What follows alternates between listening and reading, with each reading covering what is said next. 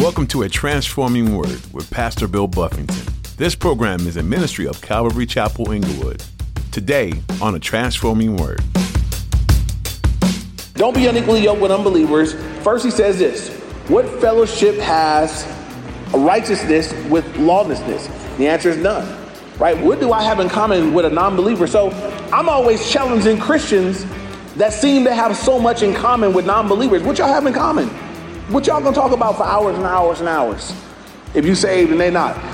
You find you have that much in common with non believers, you might need to reevaluate. You might need to have a checkup and see where you really are at. Today, as Pastor Bill teaches from the Old Testament, he points out that some of the Hebrews were commanded to marry only other Hebrews from their particular tribe. Under the new covenant of Christ, we are not as restricted, but the Bible is still clear of the importance of only marrying and being yoked to another believer. While we are free to marry someone of a different ethnicity or culture, marrying someone who is not a genuine follower of Christ can lead to all kinds of problems. Now, here's Pastor Bill in the book of Numbers, chapter 36, as he continues his message Keep it in the family.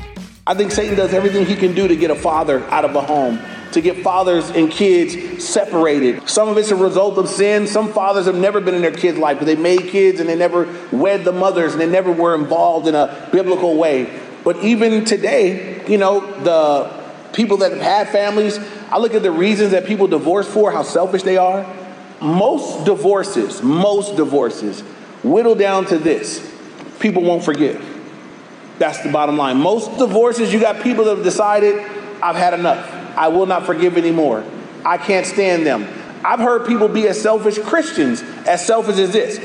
I had somebody tell me this. They had got this counsel from a supposed Christian counselor that I know God wants me to be happy and he doesn't make me happy, and so I'm going to get a divorce. And I'm like, for real? Christian counselor? They should be smacked in the mouth and then have their license taken away. To tell somebody that that's a viable cause to break up a marriage and then take a dad away from these kids and let them fend for themselves and all of that. I would just speak to us and say, we want to have a mindset about this that comes from Scripture. Even, I think we need to encourage moms, need to encourage kids and their dads to have time, even if you're not with him. For parents that are together, there's so much I could say on this that even within the family structure, some women are unsubmissive and not respectful. And so the kids will never see that man the way God intended him to be seen because of you. Some men are so weak and carnal and fleshly that their kids will never see in them what God wanted them to see in them. And I just would challenge everybody, whatever position you play, your dad, do your best. Be proud of the opportunity to be a dad and walk in that. That's a calling. Being a father is a calling, it's a privilege, it's an opportunity. Make sure you don't blow it and waste it. Make sure that you realize that now it's not a chance for me to be carnal and fleshly and all about me when I got some other people that are totally dependent on me to be an example to them. And then if you're married to a father, make sure that you don't demean, diminish, or cause him to not be able to be in the kids' lives what God wants him to be. They were taking great stakes here to make sure that these fathers didn't get robbed of something that belonged to them. It's an interesting verse. It's a prophecy about the condition of the end times and something that God was going to be doing in the end times. If you're writing notes, you can just write this down. Write down Malachi chapter 4, verse 6. And this is something God said here. I'm going to read verses 4 through 6. It says, Remember the law of Moses, my servant which I commanded him in Horeb for all Israel with the statutes and judgments. Behold, I will send you Elijah the prophet before the coming of that great and dreadful day of the Lord, and he will turn the hearts of the fathers to the children, and the hearts of the children to the fathers, lest I come and strike the earth with a curse. And interesting that God's recognizing that in the last days, there's going to be a need for some supernatural healing between children and fathers. And God said, I'm going to turn the hearts of the fathers back to their kids and the hearts of the kids back to their dads. Something that He's going to need to do unless He has to come and strike the earth. Be mindful of the significance of that relationship. That as we're looking at them back here fighting for the dad's name, even when dad's gone and dead, long gone, they said, We want to make sure his name continues to go forth in Israel because it's important. Now look at verses 5 through 9. It said, Then Moses commanded the children of Israel according to the word of the Lord, saying, What the tribe of the sons of Joseph speaks is right. This is what the Lord commands concerning the daughters of Zelophehad, saying, Let them marry whom they think best, but they may marry only within the family of their father's tribe. So the inheritance of the children of Israel shall not change hands from tribe to tribe, for every one of the children of Israel shall keep the inheritance of the tribe of his fathers. And every daughter who possesses an inheritance in any tribe of the children of Israel shall be the wife of one of the family of her father's tribe, so that the children of Israel may possess the inheritance of his fathers. Thus, no inheritance shall change hands from one tribe to another, but every tribe of the children of Israel shall keep its own inheritance. So here goes the conclusion and the solution. They said those girls have their dad's land. They can marry whoever they want, but they got to keep it in the family. Now, this is kind of weird for us because we would consider that incest. They're going to end up having to marry cousins, essentially. And this is before those commands, and it eventually becomes a command and a rule that people cannot do this, but it's not so yet. And so at this point in time, that was going to be okay. That was who they were going to have to marry so that their father didn't lose anything, that their inheritance, their plots of land didn't go over to another tribe. But now I want to bring it back because it's something that we see throughout the scriptures. Here, they're told not only can you only marry a believer, but you got to marry a believer from the right tribe. And I titled tonight's message, Keeping It in the Family, because something I see throughout Scripture is they're told here you can marry whoever you want, long as they're part of this family, then you can marry them. Whoever you want, whoever seems best to you, long as they're part of this tribe. And as I look at that, I was weighing what would be lost if they were to step outside everything so let's say one of those girls is like, well, I, I, saw a guy from that other tribe and he's, he's really cute and I like him better. And all the guys from the tribe over here are ugly and they don't have good jobs and they got jacked up chariots. And so I like that guy better or whatever. And if she decided, I'm just going to do that anyway, then everything that was her father's would be forfeited. It would go over to his family. So she would basically, something would be taken away from their family. Now, what's lost today when someone from God's family marry somebody that's not from. Because that's what's different for us. God hasn't given us any instruction as far as who we can and can't marry except that we be equally yoked together, meaning that we both are in a similar place concerning our relationship with God. Those are the ruling of Scripture for us. So, what's lost in our day when a believer decides, I'm going to step outside? I think it'll work out and many different reasons why people make that compromise. But what can be lost everything? This is from my vantage point what I've seen. I've seen people make that compromise, get married, and forget that, you know, sometimes when people are looking at someone that they like, they forget that, you know, later on, if y'all get together, there are to be kids coming. And you're not just picking someone for you, you're picking a mother or a father for those kids. You're picking someone that's to be a lifelong example and fixture in your kid's life. And cute wear out real quick if that's all that's there. Once you have some kids and you need someone that can make wise decisions and give good leadership, and then you're not on the same page. One of us wants to go to church, one of us like, nah, football. One of us wants to go to Christian school, one of us says, no, my parents were like this. Now, neither one of my parents were genuinely involved in any kind of religious practice. But on paper, my dad was Catholic and my mom was Christian. So, interestingly, when I look back at my early childhood, there was a portion of my life, and I've only heard about it because I was so young. I heard that when I was very young, my mom had lupus real bad, and she was bedridden for a period of time. A friend of hers picked her up, took her to church when Billy Ingram was pastoring, and took my mom there. She went to church and she went up for prayer. And she came home afterwards. She didn't feel anything amazing when she was there. They prayed for her, but when she got back home, she just realized as she went home that she was healed. And my older brother remembers it. I think I was very young at the time, but that she just began to celebrate and just, you know, was thanking God and was all excited. And, and I knew this because when I got saved, I found this box of tapes. And there were all these Billy Ingram tapes. And I was like, where did those come from? And she was telling me about that period of her life, whatever. But this is what I'm getting at. So my mom at that time was going to church for a while I noticed that my preschool was Christian. This was Inglewood Christian School. I went to preschool here. I went to K. Anthony Christian School for whatever grade that was. That was preschool. This was kindergarten.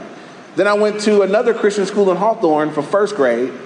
And then my parents divorced. And my dad was like, well, no, if I got to pay for it, they're going to Catholic school.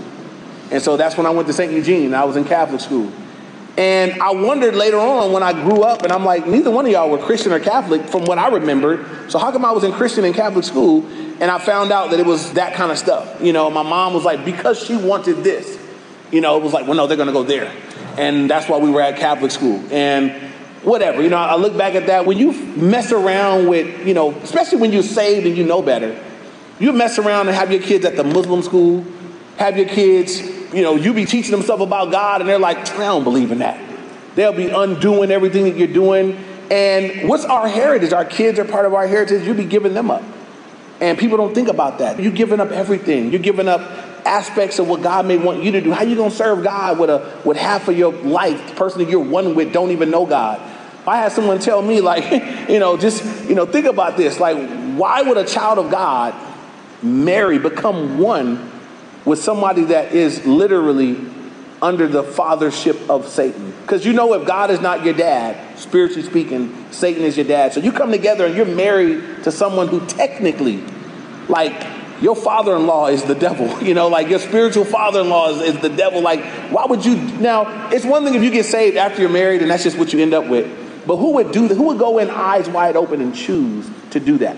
We don't want to do that. If you're writing notes, write down Second Corinthians chapter 6, verses 14 through 18. I'm going to read it to you. Second Corinthians chapter 6, verses 14 through 18. It says, Do not be unequally yoked together with unbelievers. For what fellowship has righteousness with lawlessness? And so we're going to get a list of rhetorical questions, all with a negative answer. And Paul is saying, Look, First, he gives a command do not be unequally yoked together with an unbeliever. A yoke was something they would put on the shoulder, they put on two animals. You took two evenly matched oxen and you put a yoke on them so that you have the power of two oxes plowing in the same direction. You would not yoke up an ox and a billy goat that thing would just go, the billy goat could never, you know, it would just be a big curve. You know, they wouldn't be able to plow together. The billy goat would definitely hinder the ability of them to plow straight. It wouldn't work out. God says, you don't yoke up with a non believer. And then he gives all the rhetorical reasons why. Second Corinthians 6, 14 through 18. So he says, don't be unequally yoked with unbelievers. First, he says this What fellowship has righteousness with lawlessness? The answer is none right? What do I have in common with a non believer? So I'm always challenging Christians that seem to have so much in common with non believers. What y'all have in common? What y'all gonna talk about for hours and hours and hours if you saved and they not? You find you have that much in common with non believers, you might need to reevaluate. You might need to have a checkup and see where you really are at. So, what fellowship have righteous and lawless? None. He says, What communion has light with darkness? None. You can't mix the two. If you bring light, there goes the darkness. If you bring a lot of darkness, there goes the light. But what fellowship, what communion has light and darkness? None. Then he says in verse 15, what accord has Christ with Belial? Belial was another word for Satan. And a married couple is going to be on one accord. He said, what accord has Christ and the devil? None. They're enemies. You're marrying in the enemy territory. There's no union there. And then he says, what part has a believer with an unbeliever? None. We really have nothing to do with each other. Then he says this What agreement has the temple of God with idols? None. For you are the temple of the living God, as God has said. I will dwell in them and walk among them. I will be their God, and they shall be my people. I thought this was interesting, though. He says, What agreement has the temple of God with idols? Right? He prefaced it with that question. The temple of God is where God lives, and idols are things that get placed above God. And many times it's relationships where people will make an idol of somebody and they will sin against God to be with that person. They will sin against God to enjoy a relationship with that person. That person becomes an idol. And so interesting that God puts it that way. What agreement has the temple of God with idols? He says, No, none, for you are the temple of the living God. God I live in you. I will dwell in them and walk among them. I will be their God, and they shall be my people. Therefore, come out from among them and be separate, says the Lord.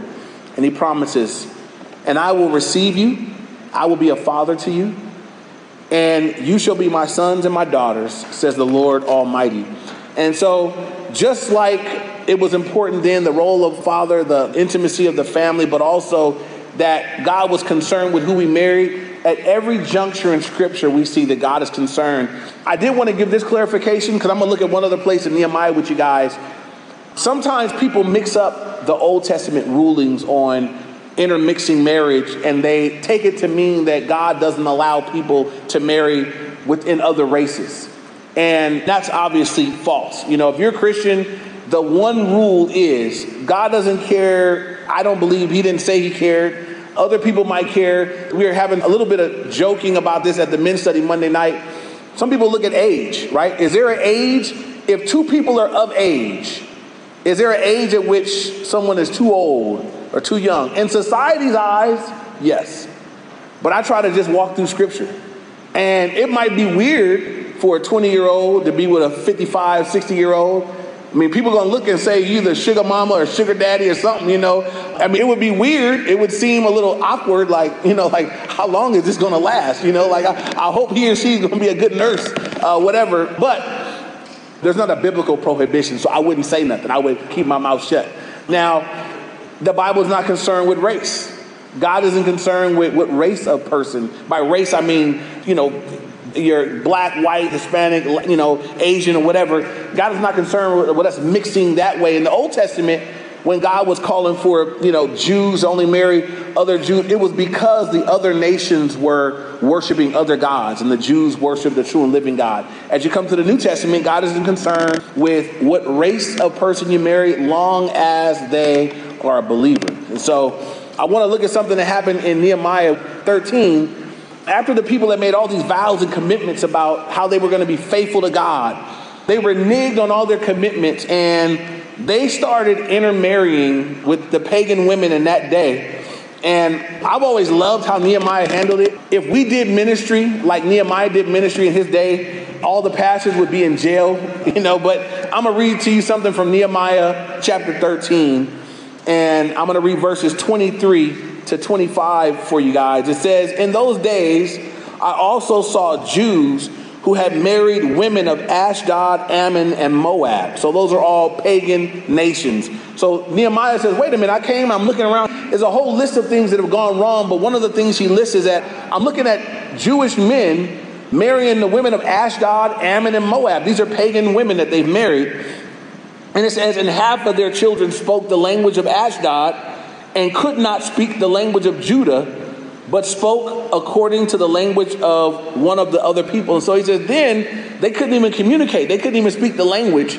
They were speaking the language of where they came from. It says in verse 25, so I contended with them I, and cursed them, struck some of them, and pulled out their hair and made them swear by God, saying, You shall not give your daughters as wives to their sons, nor take their daughters for your sons or yourselves. Now, you know, some people look at this and think, did Nehemiah get in the flesh? It says he cursed them, he struck some of them, and he pulled out their hair. And he made them swear to God that they would stop that stuff. I look at that, it's so interesting because Nehemiah and Ezra dealt with the same thing, right? Ezra, when he dealt with it, it says Ezra started pulling out his own beard. And Nehemiah, when he's dealing with, it, he's like, I'm pulling out their hair, bam, you know. And you just look at these two different kind of guys, two different kind of leaders. But Nehemiah's like, y'all gonna stop this mess, and you're gonna stop it now. Obviously, this was a different era, and New Testament pastors are not encouraged to behave in this way. One of the requirements is that we not be strikers and that we be men of self control and everything else. Looked like he didn't get condemned or punished for it, so it must have been okay. But here's the point when I look at how radical and extreme that was for Nehemiah, it was that big of a deal. He said, Man, look, you're not just giving yourself to someone else. Look, your kids don't even know God. Your kids can't even speak the language of Judah. That means they can't even go to worship. That means they can't even read the writings. They can't even enter in your kids because you've intermarried with pagans. And then they know that language. And they probably know those gods too. And so we want to be careful, right? And again, this is more for the singles, because if you're married, you're already married, and you need to make it work. But if you're single, you're not married, don't ever make compromise. Don't ever get suckered into taking something less than. You make sure that you are everything God wants you to be. And don't be willing to accept anybody into your life in terms of relationship that doesn't measure up. That means you shouldn't even, I don't, if you're a Christian, you have no business even going out with someone that's not clearly a Christian. I'll talk to Christians, they've gone out with someone, are they Christian? I'm not sure. How did y'all get to going out and you don't even know what they are yet? That's a fail. That's a fail already. You ain't got no business even going out yet till you find out who are they, where they at with the Lord, how real is it. You know, there's a whole lot of things you need to find out for you roll out with them. End up in a car crash and they calling out to Buddha and whatever. So anyway, moving back on to come back to Numbers. Look at verses 10 through 12. It says, just as the Lord commanded Moses, so did the daughters of Zelophehad. So they obeyed the command that was given that they would only marry within the tribe, which again would have meant that they would have married what would have been cousins. Verse 11 and 12 for Mahlah, I'm gonna do my best, Tizra, Hoglah, that's a bad name for a girl. Milcah and Noah, the daughters of Zelophehad, were married to the sons of their father's brother, their uncle, so they married cousins. They were married into the families of the children of Manasseh, the son of Joseph, and their inheritance remained in the tribe of their father's family. Here goes something that I want to point out that's also important. The first part of verse 10 it says, Just as the Lord commanded Moses, so did the daughters of Zelophehad. So they went and sought counsel, then they got an answer, and it says they obeyed it. And I'll just point this out it's obvious, but some people miss this step. Some people do the right thing in seeking wise counsel, but then when they get it, they don't obey it. So some people they, they do take the right steps. You know, why don't you pray with me? What should I do about this? Here's a verse right here, says this right here, and then they, they go and they do the very opposite. So I just want to explain this that there is a victory in at least seeking for the right direction, seeking God, looking to God for wisdom, counsel, instruction, direction. But there is no victory if you don't then follow what you get. So they heard the word, but they were also obedient to what they had heard, what they had received. Are we obedient to the word of the Lord? When God speaks, when God gives an answer, particularly when it's not what you wanted to hear. Because I think everybody can, when you hear what you want to hear, it's easy to obey, right? There's no, submission doesn't even count until you get told something you don't want to do. But when you get a word in a direction, it's not quite what you wanted. How good are you at yielding? Because it'll have a lot to do with how things go in your life. I believe that people who hear and disobey, they become dull of hearing. Talks about that in Hebrews. They don't hear as well anymore. They become dull of hearing because you hear, but you don't obey. I believe that people that hear and obey are they're sharper hearing. They hear God more clearly. God speaks to them in a clear way because He knows that they will obey. And I'm always perplexed and amazed when I read my Bible and I listen to people that pray, and it sounds like the way it reads, almost like the answers were so clear, they were audible. Right? I believe those are people that were just in tune. They were listening. I look at the story of Philip in Acts, and he was, you know, there, he was serving, things are going great, and God said, Hey, I want you to leave here and go to the desert. And he just goes. Felt like God told him to go, and he went. And then he's going down the desert, see the chariot, and the Spirit of God said, Now run and catch up with the chariot. And just doesn't say why. And he just starts running and catches up with the chariot. And I'm not shocked that he gets to be the guy that God does the supernatural through and he preaches the gospel. The guy gets saved and he gets caught away in a whirlwind and dropped back off where he was supposed to be. How come he got to experience the supernatural? Because he listened in a supernatural way.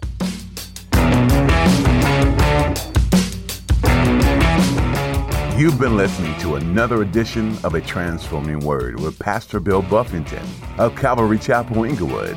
Thanks for tuning in. The book of Numbers, well, it has a lot of numbers, but there's much more in this book than that. During their long, drawn out journey, the Israelites' faith in God is tested. In return, these wayward people test God's patience towards them. But God remains faithful and true in looking out for his chosen people.